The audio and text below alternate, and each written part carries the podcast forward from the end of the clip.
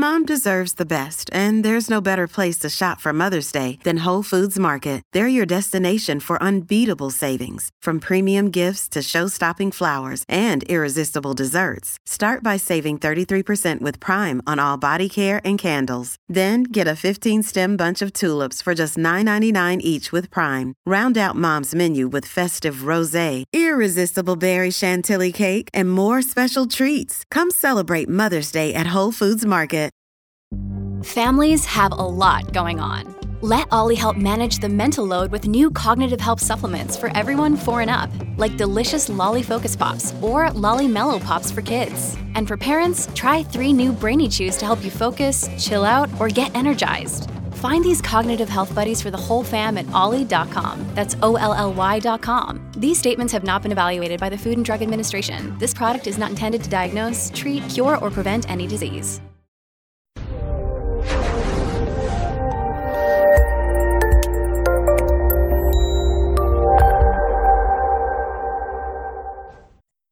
This episode was pre recorded as part of a live continuing education webinar. On demand CEUs are still available for this presentation through AllCEUs. Register at allceus.com slash counselor toolbox. Counselor Toolbox podcast is sponsored by BetterHelp, the world's largest e counseling platform, providing accessible and affordable counseling services via messaging, live chat, phone, or video. To apply to be a counselor at BetterHelp with no overhead fees or cost, go to betterhelp.com/toolbox. You can also find a counselor by going to betterhelp.com/toolbox and clicking on Get Started in the upper right corner. Hey there, everybody, and welcome to today's presentation of Management of Tobacco Use, or Nicotine Dependence, or whatever you want to call it, Part 1. Today, we're going to be talking about really practical tips and tools. This is a three part series. The second part of the series is really going to be focused on clinical interventions, techniques that counselors can use to enhance motivation, yada, yada. And the third component is really going to focus on um, resources that are available as far as workbooks and and um, psychological interventions as and medication. So you know the actual interventions are the third part. So just kind of so you know how this is going to lay out over the next three sessions. This is based in part on the um, va department of defense guidelines for treating tobacco use and dependence in this presentation, you're going to gain information on the assessment of tobacco use a little bit. Identify clinical interventions um, that we can use for patients willing and unwilling to make a quit attempt at this time. Remember, I talked about we're going to use some real practical tools today. Uh, we'll examine systems interventions for healthcare administrators, insurers, and purchasers. We're going to look at that more next week or in the next session. Um, and then we'll explore information relevant to specific populations. So, why do we care? Well, uh, you know, hopefully you just care because that's the right thing to do. But clinicians, mental health uh, clinicians, nurses, social workers, doctors, whatever, can make a difference with even a minimal intervention, less than three minutes for some people.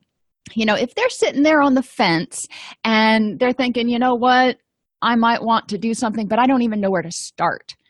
All we have to do is go here. Here's where to start. And they're like, oh, okay, thank you. Um, now, they recognize that it's going to be a long process. But if you can help get people kind of navigated in the right direction and feel like they've got support, that's awesome. A relation exists between the intensity of intervention and the cessation outcome. Um, so, if you're using a really intense intervention where you've got somebody checking in or touching base once a day, that's obviously going to theoretically be more effective than somebody who is not using any nicotine replacement, not using any medications, and only doing once a week counseling. Even when patients are not willing to make a quit attempt at this time, clinician delivered brief interventions enhance motivation and increase the likelihood of future quit attempts. We're going to talk a lot about that, those clinician delivered brief interventions on in the next presentation. And tobacco users are being primed to, to consider quitting by a wide, wide range of societal and environmental factors. So, if they're primed, if they're ready to go, if they're in that contemplation or even preparation stage of change, that is fabulous. Let's, you know, strike while the iron's hot and see if we can help them make that next step and be successful. There's growing evidence that smokers who receive clinician advice and assistance with their quitting report greater satisfaction with their health care than those who don't. And sometimes we think, you know, these people have probably heard over and over and over again that they shouldn't smoke, yada, yada, yada. So maybe I just won't bring it up because they know it's bad for them. Well, yes, they know it's bad for them, but if you indicate that you care, you know, that's one of the things that you're going to really be able to use in terms of enhancing motivation. Um, tobacco use interventions are cost effective. You know, using nicotine replacement therapy and medications and even counseling, even intensive counseling, in the long run is far more cost effective than dealing with the side effects, if you will, of smoking. I mean, obviously, buying cigarettes or or um, uh, dip or whatever it is is not cheap, but you also are preventing or reducing the risk greatly of things like emphysema and cancer. So, those are all wonderful things that will reduce the overall healthcare costs in the long t- haul. Tobacco use has a high case fatality rate. Up to 50% of long term smokers will die of a smoking caused disease. And you would be surprised, or maybe you wouldn't, at all the different um, cancers and diseases that smoking or using um, nicotine products can cause. So, just something that you can explore. Three truths about tobacco use. All tobacco products, not just cigarettes, exact dev- devastating costs on the nation's health and welfare. Okay, we know that.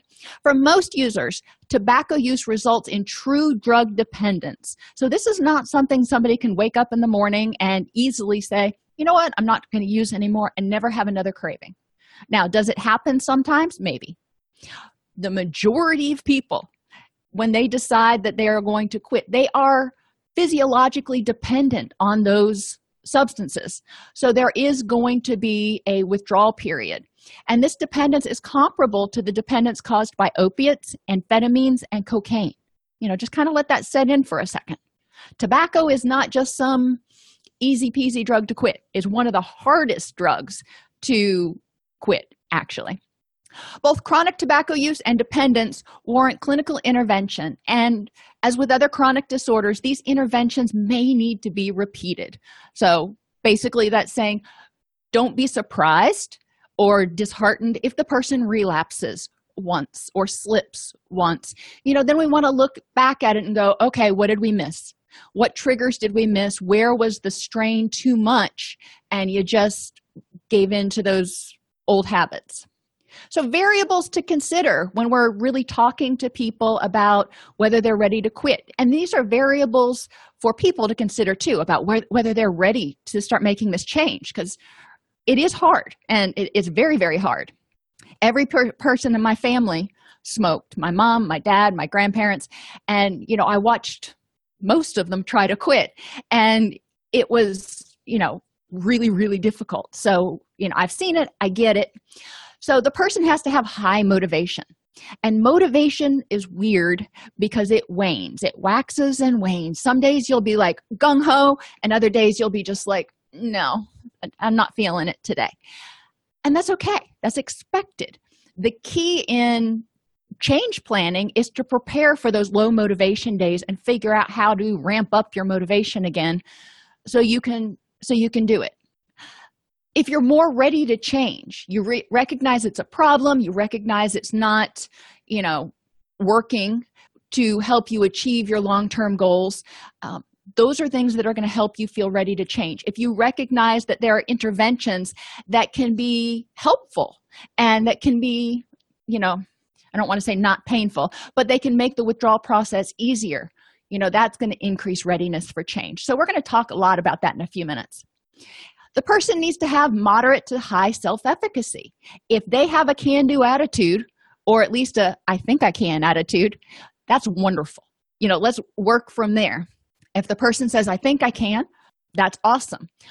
And then we can start asking what things make you wonder you know keep you from going from i think to i know i can do this and let's address those And people who have a supportive social network are also at higher likelihood of success if they're not living in a household with other people who smoke, if their friends who may still smoke um, are willing to not smoke around them, um, if they have people who are willing to try quitting at the same time. You know, there are all, all kinds of ways that you can enhance social motivation.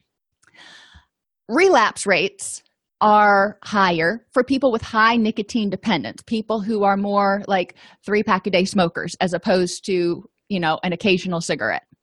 Uh, people who have psychiatric comorbidity and or substance use if they are currently experiencing neurotransmitter disruptions for lack of a better word um, you know some people smoke when they're stressed some people smoke when they're depressed some people smoke when they're anxious. You know so we we're going to talk about the reasons people smoke but if they're not addressing this underlying reason for use they're going to be at much higher risk of relapse. You can't just stop smoking if that's your coping skill and not put something else in there. You've got to have a behavior to replace it. People with high stress levels even if they don't meet the criteria for a mental health disorder or whatever. If they are high strung and tend to have high stress levels they are at greater risk of relapse because a lot of times people smoke to reduce stress. And exposure to other smokers you know if you work in a bar and people smoke either in the bar or you know right outside the doors you know there are a lot of um, environmental factors that can make somebody at higher risk for relapse. Now that doesn't mean you know well i've got all of these. I might as well not even try. No it just means we got to plan for these. So if somebody has high nicotine dependence we want to make sure that they talk with their doctor about ways to handle that withdrawal to minimize the um, unpleasantness of the w- withdrawal period. Psychiatric comorbidity if they've got depression or anxiety we need to make sure they've got resources to deal with that and they're learning new skills to deal with that as opposed to smoking. Um, so they've got something to put in its place. A good stress management plan should be in place before the person starts trying to quit smoking. Ideally we want to make sure people have all of their resources kind of shored up before they start to try quitting. So we want to make sure they've got this stress management plan in place. And we want to make sure that they have figured out where their social support is and how to handle other smokers and exposure to smoke. You know, this all goes in pre change planning. I want to make sure that they're trying to consider the changes.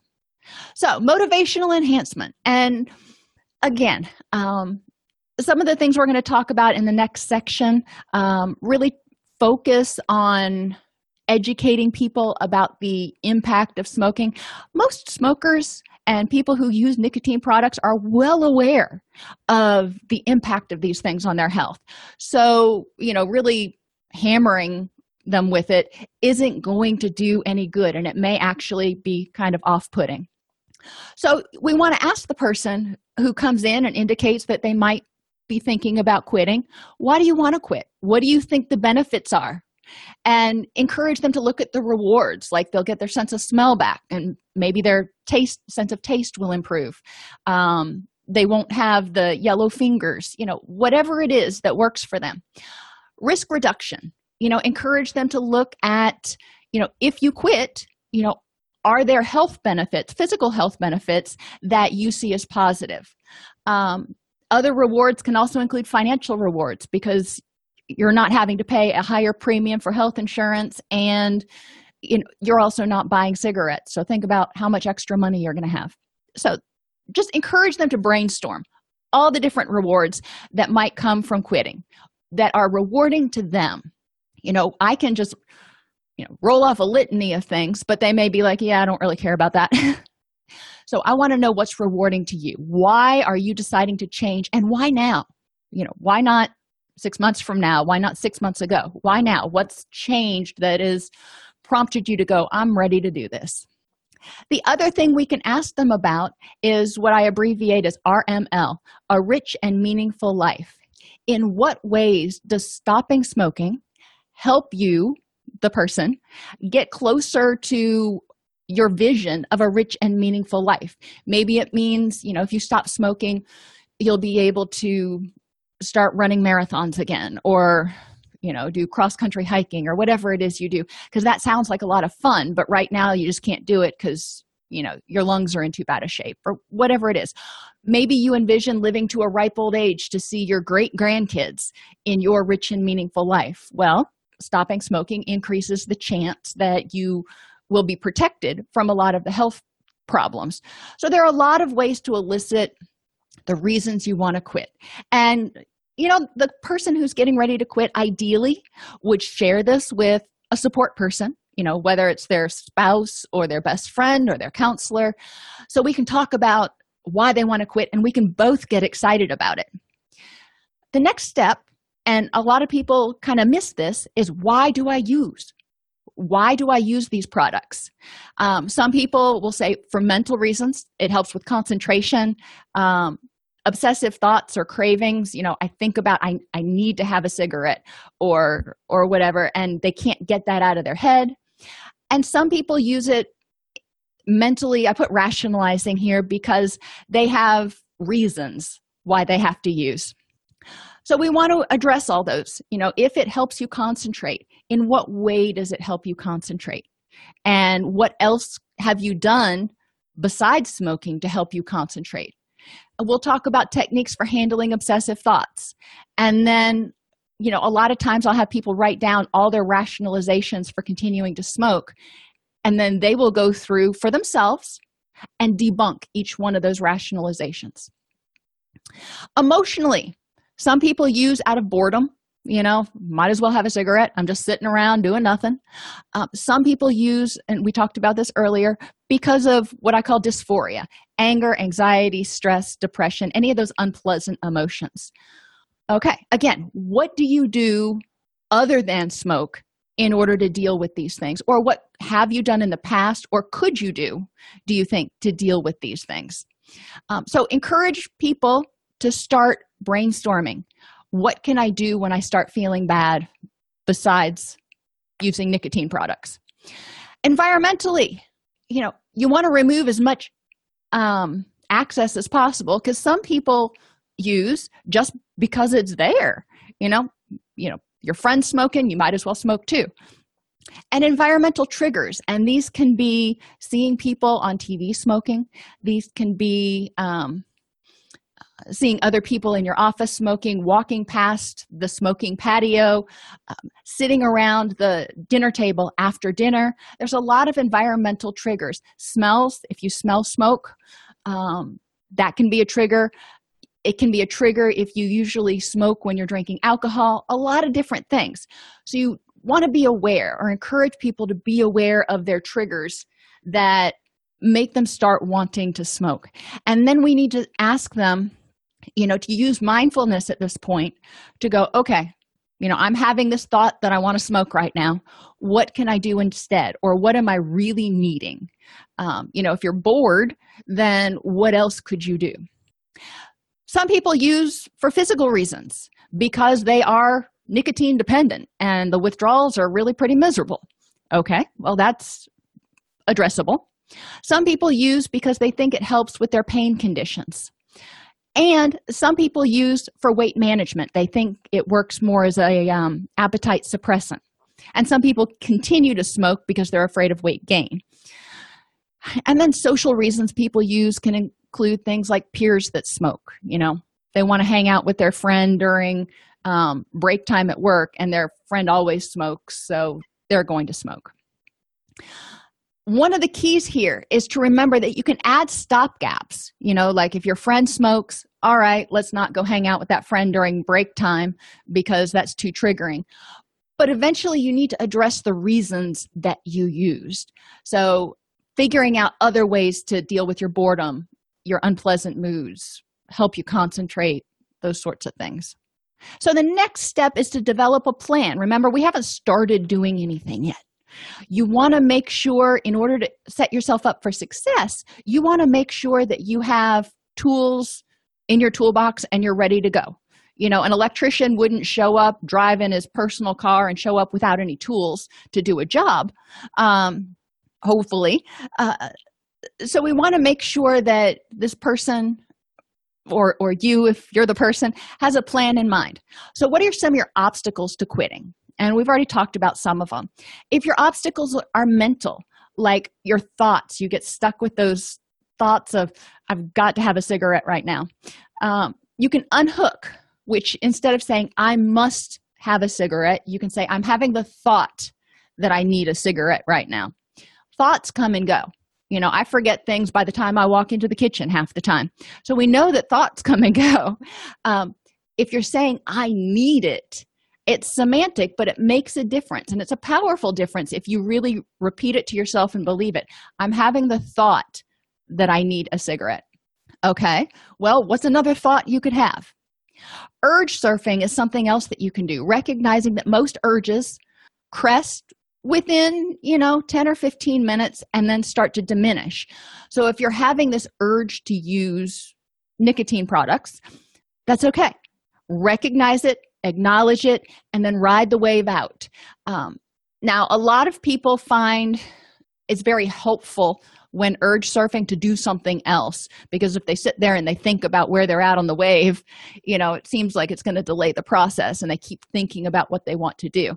So urge surfing um, the way i teach my clients is to recognize the intensity of their urge when they're having it. Are they at the beginning?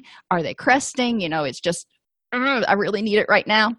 Or is it starting to diminish? And a lot of times it'll be somewhere between growing and you know i really need it right now the good news is that means it's almost completely crested and you just have to get through the washout.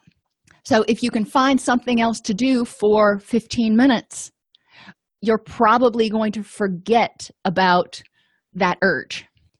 Radical acceptance of thoughts is another thing. Um, if you're thinking to yourself i'm having this thought that i i have to have a cigarette right now accept it is what it is. Don't get angry at yourself. Don't get frustrated. Just be like okay well i'm having this thought whatever. And it is what it is. What can you do to improve the next moment? You don't want to dwell on this thought. You don't want to give it energy. You want to move forward. Other thoughts that you may have to radically accept. A lot of people when they quit are giving up something that they truly enjoy. So, you know, there are days, maybe more often than not, especially at the beginning, where you may get frustrated and grouchy because you're giving up something that you truly like. You, you're giving up something that you truly enjoy, so you can be frustrated. And that's okay. Radical acceptance means accepting the good and the bad, recognizing that, yes, I can't do this one thing anymore that I or I'm choosing not to do this one thing anymore that I really like. However, by choosing not to do it, I'm having these benefits. So you can recognize that yeah, there's some drawbacks to it, but there's some benefits and hopefully meet in the middle where it's still worthwhile. Decisional balance exercises, you really want to look at the reasons for quitting and the reasons for continuing to smoke because the reasons for continuing to smoke are those reasons that are going to set you up for relapse. You need to find alternate things to do besides smoking to address those issues. And mentally, what I call efficacious self talk. That means repeating to yourself, you know, I can do this. You know, when you're starting to have that urge, just repeating to yourself, I've come this far, I can I can make it or I can deal with it for 15 minutes and then it'll go away effic- efficacious or self efficacy means having that belief that you can do it, that can do attitude. Emotional triggers to quitting. Um, you know, we all have bad days.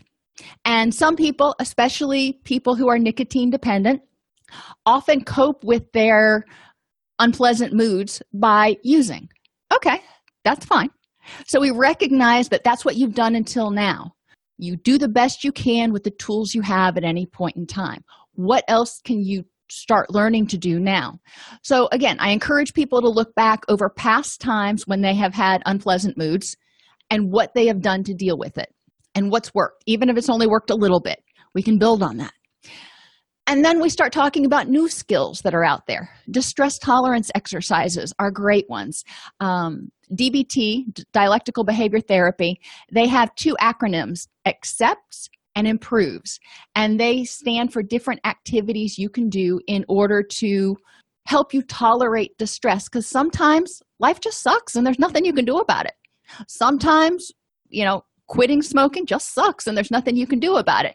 So dwelling in that is just going to feed it and keep you stuck there like in quicksand. Distress tolerance enc- encourages you to do something else. And I use this analogy a lot, and I'm going to use it again. Uh, distress tolerance is like if you've got a bee, and we're assuming you're not like deathly allergic to bees. Bee lands on your arm. Well, your initial urge is probably to wipe it off, you know, get off because it tickles or you don't want to get stung or whatever. Um, but if you do that, you're likely going to get stung, which I think also kills the bee, which is really sad. Um, so, distress tolerance means tolerating that bee being on your arm until it's ready to fly away and then letting it fly away on its own. The same thing is true for our emotions. You know, you don't pay a lot of attention to it and sit there and go, All right, Mr. B, when are you going to leave? You just kind of do whatever because if you're moving around too much, Mr. B is probably going to fly off. So, distress tolerance exercises help us deal with something that may be unpleasant instead of acting on our initial urge. We do something else in order to get through that period. Stress management. A stress management plan is crucial, well, for everybody, but especially for people who are in recovery or trying to recover from depression, anxiety, use of nicotine products, drug addiction, whatever. So, we don't have enough time to go into how to develop a stress management plan, but know that you have to have one. In early recovery, it is hard enough to deal with the neurochemical changes that are going on in your brain. You don't need to add to it, burning the candle at both ends, working 16, 17 hours a day, um, you know, having all these other obligations and feeling like you've got way too much to do and not enough time to do it. So you need to figure out how to set boundaries, how to set limits, and how to manage your anxiety about everything that may be going on. Deep breathe. All right. Well, we had a little crash there, so let's see if we can pick up where we left off. So, we were talking about obstacles to quitting, and we want to encourage people to use deep breathing practices because deep breathing is going to slow your heart rate. When you're anxious, when you're angry, it's going to cause the fight or flight reaction, which is going to cause the release of norepinephrine and glutamate and all those excitatory neurochemicals, which is great when you need to fight or flee. But if you're just stressed out, not so much. So, by deep breathing, you slow down your heart rate, which causes the release of GABA and sometimes serotonin your more common chemicals. Um, work toward acceptance of the loss. Remember, I said a lot of times people are upset about the fact that they've got to give up something they kind of enjoyed, and it, it's unpleasant. Um, so, encouraging people to go through the grieving process, accepting the good with the bad, and keep active. A lot of times when we're bored, those thoughts creep into our head a lot louder than when we're not bored. Um, so try to focus on not, you know, keeping yourself active. But also, like I said, with the stress tolerance ac- activities, if you're feeling unpleasant emotions, I use the phrase distract, don't react.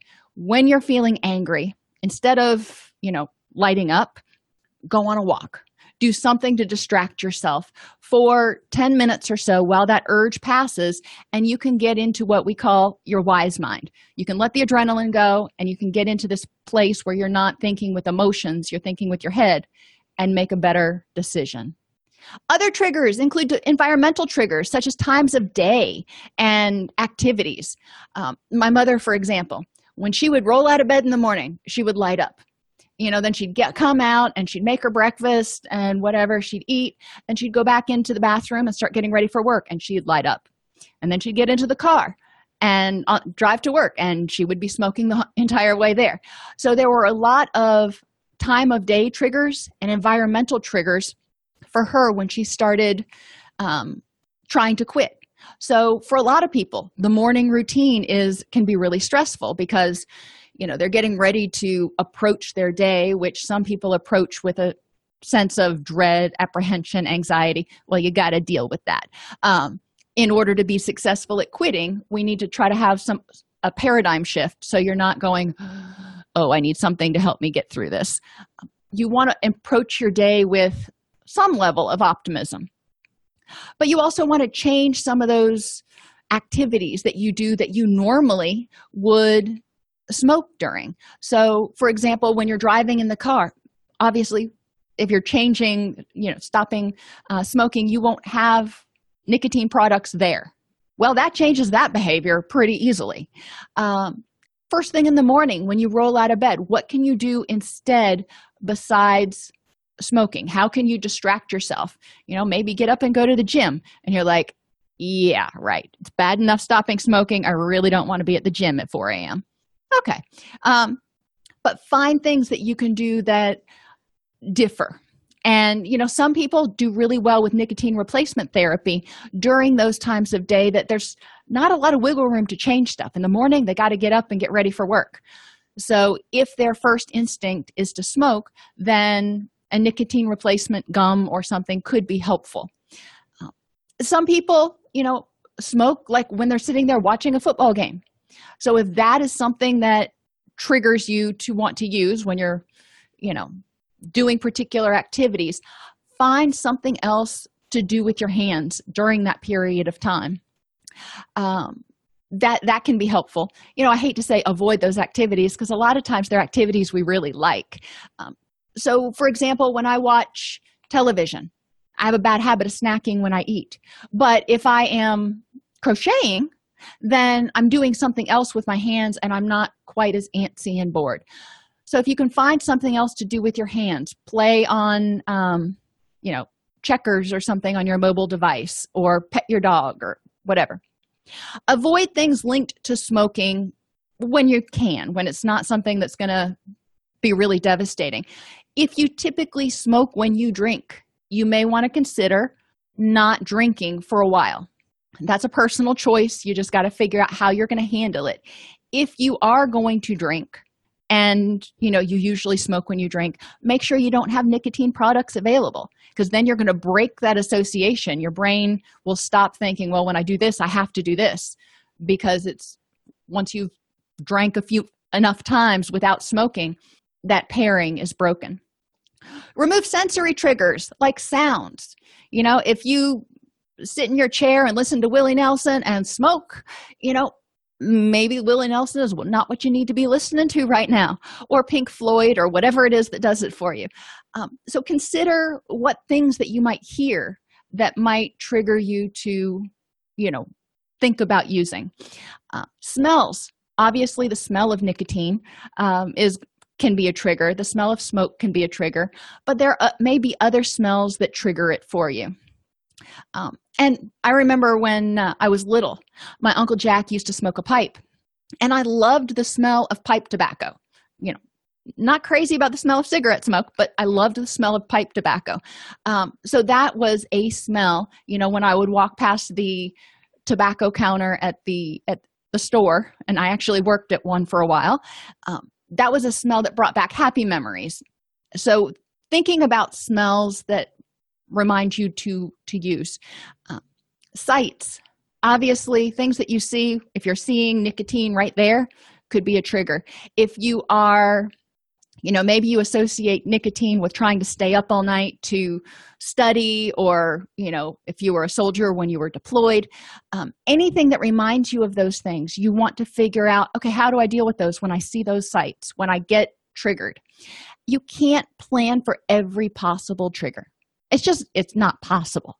So what you need to do is know again mindfulness be aware of when you're triggered and feeling like i really want to use and have a plan for dealing with the cravings as opposed to trying to plan for every single trigger. Anything that might trigger you that you can eliminate in the first three months you know to make it easier on yourself well that's certainly going to make life easier. But again focus more on how to handle the cravings that are triggered instead of preventing all triggers. And have an emergency exit plan Other triggers can be physical, like withdrawal. So, if you experience withdrawal from nicotine, which you probably will, talk with your doctor about medications that can ha- help you handle those cravings so you can step down gradually instead of going cold turkey. Um, or mood issues. And the research is kind of ambiguous about whether people tend to um, feel better when they smoke or ex- experience higher depression and anxiety when they quit. When I talk to people, most people I talk to say, Yeah, my depression and my irritability and my anxiety went through the roof when I tried to quit smoking. Well, okay. You know, if you know, if you have a pre existing mood issue and you know that a lot of times you smoke to deal with unpleasant feelings, talk to your doctor about ways to deal with it. Maybe you need to have be on a combination therapy like um, bupropion and a nicotine replacement therapy. So, talk with your doctor. Also, look at ways to develop other coping skills to deal with your mood issues. Being aware that during the first three to six months of recovery, if you want to say that, you are probably going to have more mood lability. Just be aware of that. And practice good sleep hygiene. Some people, when they quit smoking, feel like they've got all the energy in the world, and other people can't sleep. You know they they wake up in the middle of the night they have cravings yada yada. Whatever. You want to make sure that you're keeping your circadian rhythms stable. So you're getting about eight hours of sleep a night and it's good quality sleep. If you smoke because of pain you know when you, you got migraines or whatever it is pay attention to and learn about other pain management techniques. Obviously you could go pharmacological. Uh, my recommendation would be to talk with your doctor about alternatives such as ice heat massage stretching physical therapy tens units. There's a lot of stuff out there that can be used besides drugs. Oral fixation. I couldn't figure out another nice way to put this. Some people when they are trying to quit. They've been smoking so long they're used to having something in their mouth. And that's just the way it is. And when they don't have something in their mouth they feel you know antsy. I mean think about a child that is just totally attached to either sucking their thumb or their pacifier. My son bless his bless his little heart he always had a pacifier attached to his shirt. He had a pacifier in each hand and then he had three pacifiers above his head when he slept at night until he was like three. Um, his orthodontist loves me let me tell you what. But some people need some they have some need or some way of comforting themselves or calming themselves orally. Okay well if this is one of your things we call it harm reduction. So instead of having a cigarette in your mouth maybe you look at having something else in your mouth like a toothpick or gum um, or even just a straw. You know i know when when i study and stuff I'll, I'll oftentimes i will chew on a pencil if i've got a pencil i know it's nasty but I do it. And I bite my fingernails too, which is not healthy. Um, but those are all other things that you may pick up. So if you don't want to start biting your nails when you quit smoking, if you don't want to be eating all the time when you quit smoking, you need to think what else am I going to do to satisfy that oral need that I've got right now? And it can be just calling a friend and talking because you can't have something in your mouth and talk at the same time. All righty. Social triggers. Avoid being around people when they're smoking or vaping or dipping. You know, any of those things can trigger your desire to use. Try not to sit next to people who smell like smoke. So, if you ride the bus or when you go to a restaurant, you know, you may want to try not to sit next to people who who smell like tobacco. Find alternative activities to smoke breaks, like going on a walk and have something else to do with your hands. Um, I have actually, I think I gave it to my daughter. Um, nope, it's right here. I have this worry stone, and it's just a little quartz worry stone that's in the shape of a heart. But sometimes I'll hold it, and you know, and that's they have the fidget spinners and everything else now too that you can get things to do with your hands. Um, and I got this because I used to always fidget with my hands. I had a USB drive on my on my keychain and i broke it because i would push it out and click it back in push it out and click it back in. Um, yeah that's not real helpful. But if you're one of those people like me who has a lot of nervous energy that can be helpful. So you're not thinking about you know smoking or doing something with your hands that's not helpful. Okay i've been talking about medications. The use of approved cessation medications can be really helpful. Not everybody's down with that and I'm, i i get that. you know not a problem. But it can help you taper. Um, and one of the things that wasn't mentioned in the guideline that i'll mention here before medications actually is there are tobacco products that have lower levels of nicotine. So if you go down to like a light cigarette um, you can choose um, products that have lower levels of nicotine to start helping you on your way before you make the leap to going smoke free um, some people find that that tapering is a little bit easier. Other people prefer to just cut it and go you know what? No more nicotine products and then taper with a nicotine replacement therapy. Whatever it is that you're comfortable trying is a good thing to try. Um, so if you decide to go with the medications to help you taper. First line medications include bupropion sr which is extended release and that helps a lot with cravings. Um, n- nicotine replacement therapy or nrts come in the forms of gums lozenges patches or nasal, nasal sprays. One thing to remember when you are used especially when you're using nicotine replacement therapy is that nicotine is not well absorbed in the mouth when you are drinking things that are acidic like sodas and coffee and citrus juices. So you want to avoid those while you're chewing your nicotine gum if you want to get the full benefit from it. Um, second line medications include clonidine and nortriptyline. And you know those are all things that can be added if the first line medications aren't working. And people who have concurrent depression um, especially have done really well with nortriptyline and nic- nicotine replacement therapy. So it's a matter of what works for you and communicating with your doctor about what, what most effectively works.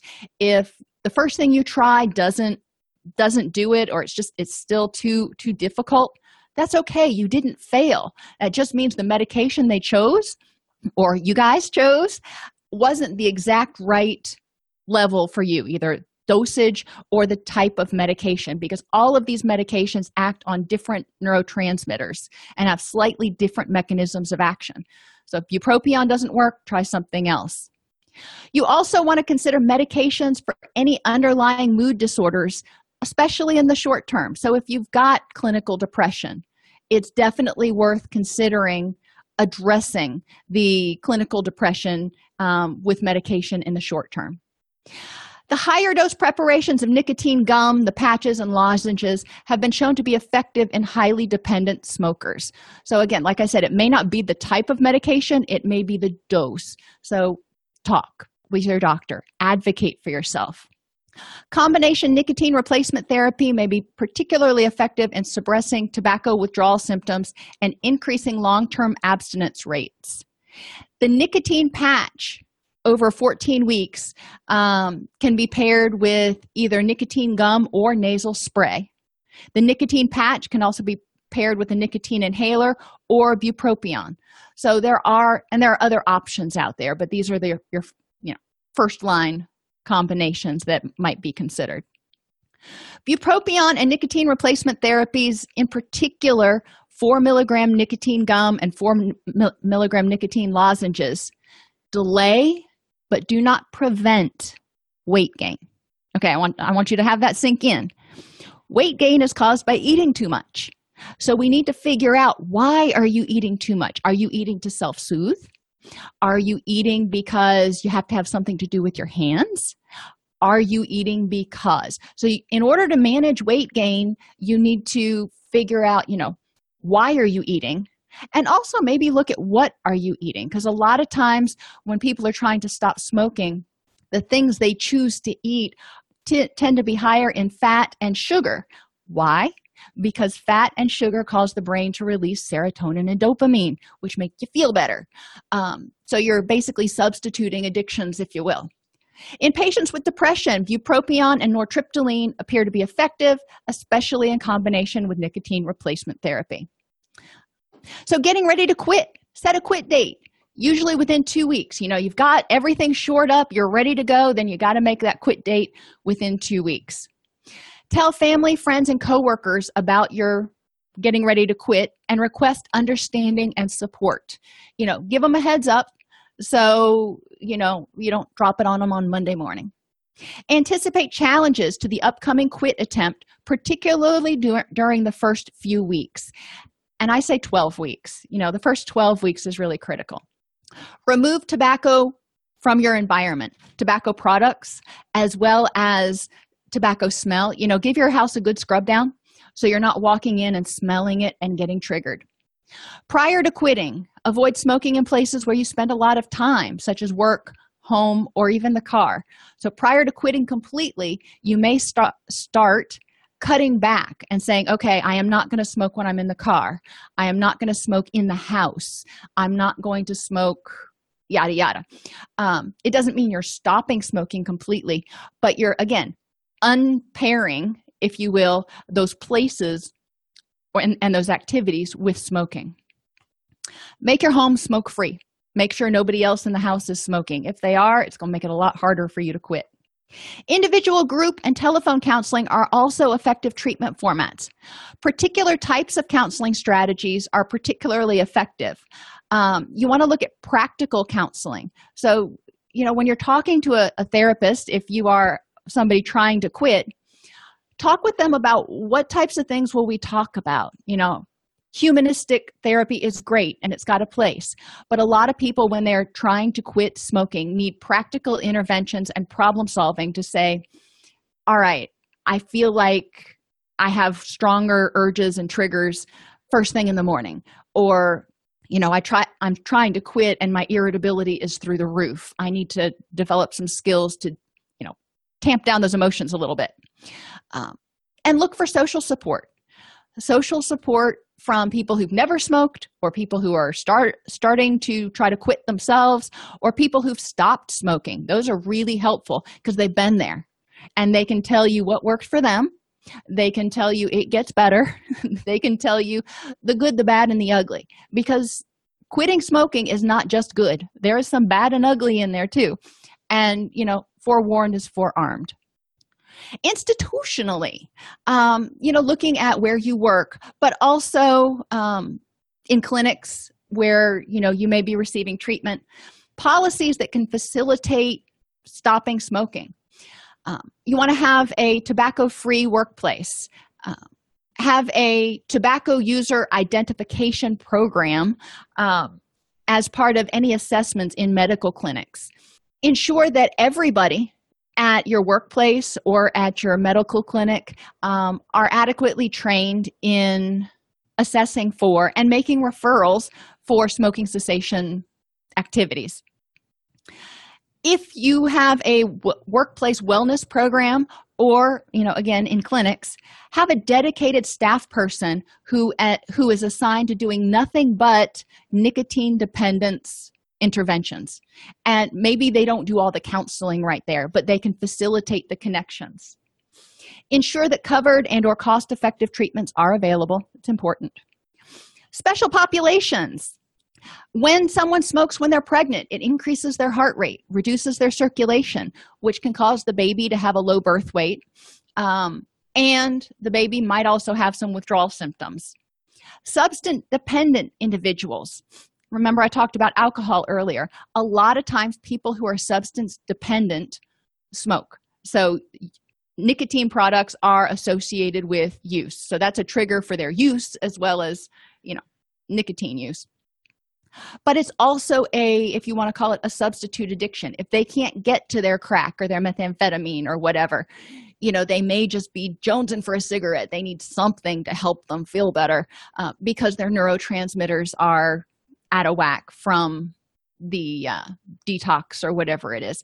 So you know i worked in substance abuse treatment in a residential facility for many many years and a lot of the people that i worked with um, smoked and you know they found that quitting their substance of choice was really hard but quitting their substance of choice and quitting nicotine was you know even harder. So we want to make sure to provide adequate support to those people the elderly. Now this isn't this is written in a slightly different way. The improvements the elderly see if they stop smoking. Their circulation improves immediately. Well that's true for everybody. Their lungs re- begin to repair any damage. That's also true of just about anybody. In one year, the added risk of heart disease is cut in almost half, and their risk of stroke, lung disease, and cancer also diminish. Among smokers who quit at age 65, so it's never too late to quit, men gained an average of 1.4 to 2 years of life, and women gained on average 2.7 to 3.4 years. I have no idea how they determined that, but that's what the statistics say. So if you want to live a few more years, you know, think about cutting cutting back on the nicotine products people of low socioeconomic status also have issues when it comes to smoking cessation because they may have some environmental immobility. They're stuck in an environment that is pro smoking they may not have access to nicotine replacement therapy. That's much less problematic now that the affordable care act policies are in place and there's really most insurances cover at least some level of nicotine replacement therapy um, and access to medical care. Identification and intervention of tobacco use should be a priority in all settings, even you know whether you're identifying yourself or you know a workplace you know you want to identify workers who are smoking because they're probably going to have more absentee days. They may have more health related problems which can increase insurance rates for the whole group yada yada. Um, so we want to have somebody in hr we want to have somebody at the doctor's office. We want to have somebody at the mental health clinic who all can screen and make referrals for tobacco cessation activities Effective interventions are dose dependent. So, the more intense the intervention, the more effective it often is, especially in the first 12 weeks. A combination of nicotine replacement therapy options is often helpful for heavy smokers. And long term abstinence is most strongly related to a combination of practical counseling, because remember, I, I said you have to address the reasons you were using in the first place, and medication assisted therapies in motivated patients. So that's three things. You have to have practical tools that you can replace the smoking with, medication assisted therapy to help with the withdrawal, and motivation to actually follow it through even when the going gets tough. All right, everybody, thanks for being with me today, and I will see you. If this podcast helps you help your clients or yourself, please support us by purchasing your CEUs at allceus.com or getting your agency to sponsor an episode. A direct link to the on-demand CEUs for this podcast is at allceus.com slash podcast CEUs. That's allceus.com slash podcast CEUs. To sponsor an episode of Counselor Toolbox and reach over 50,000 clinicians per week, go to allceus.com slash sponsor. Thank you.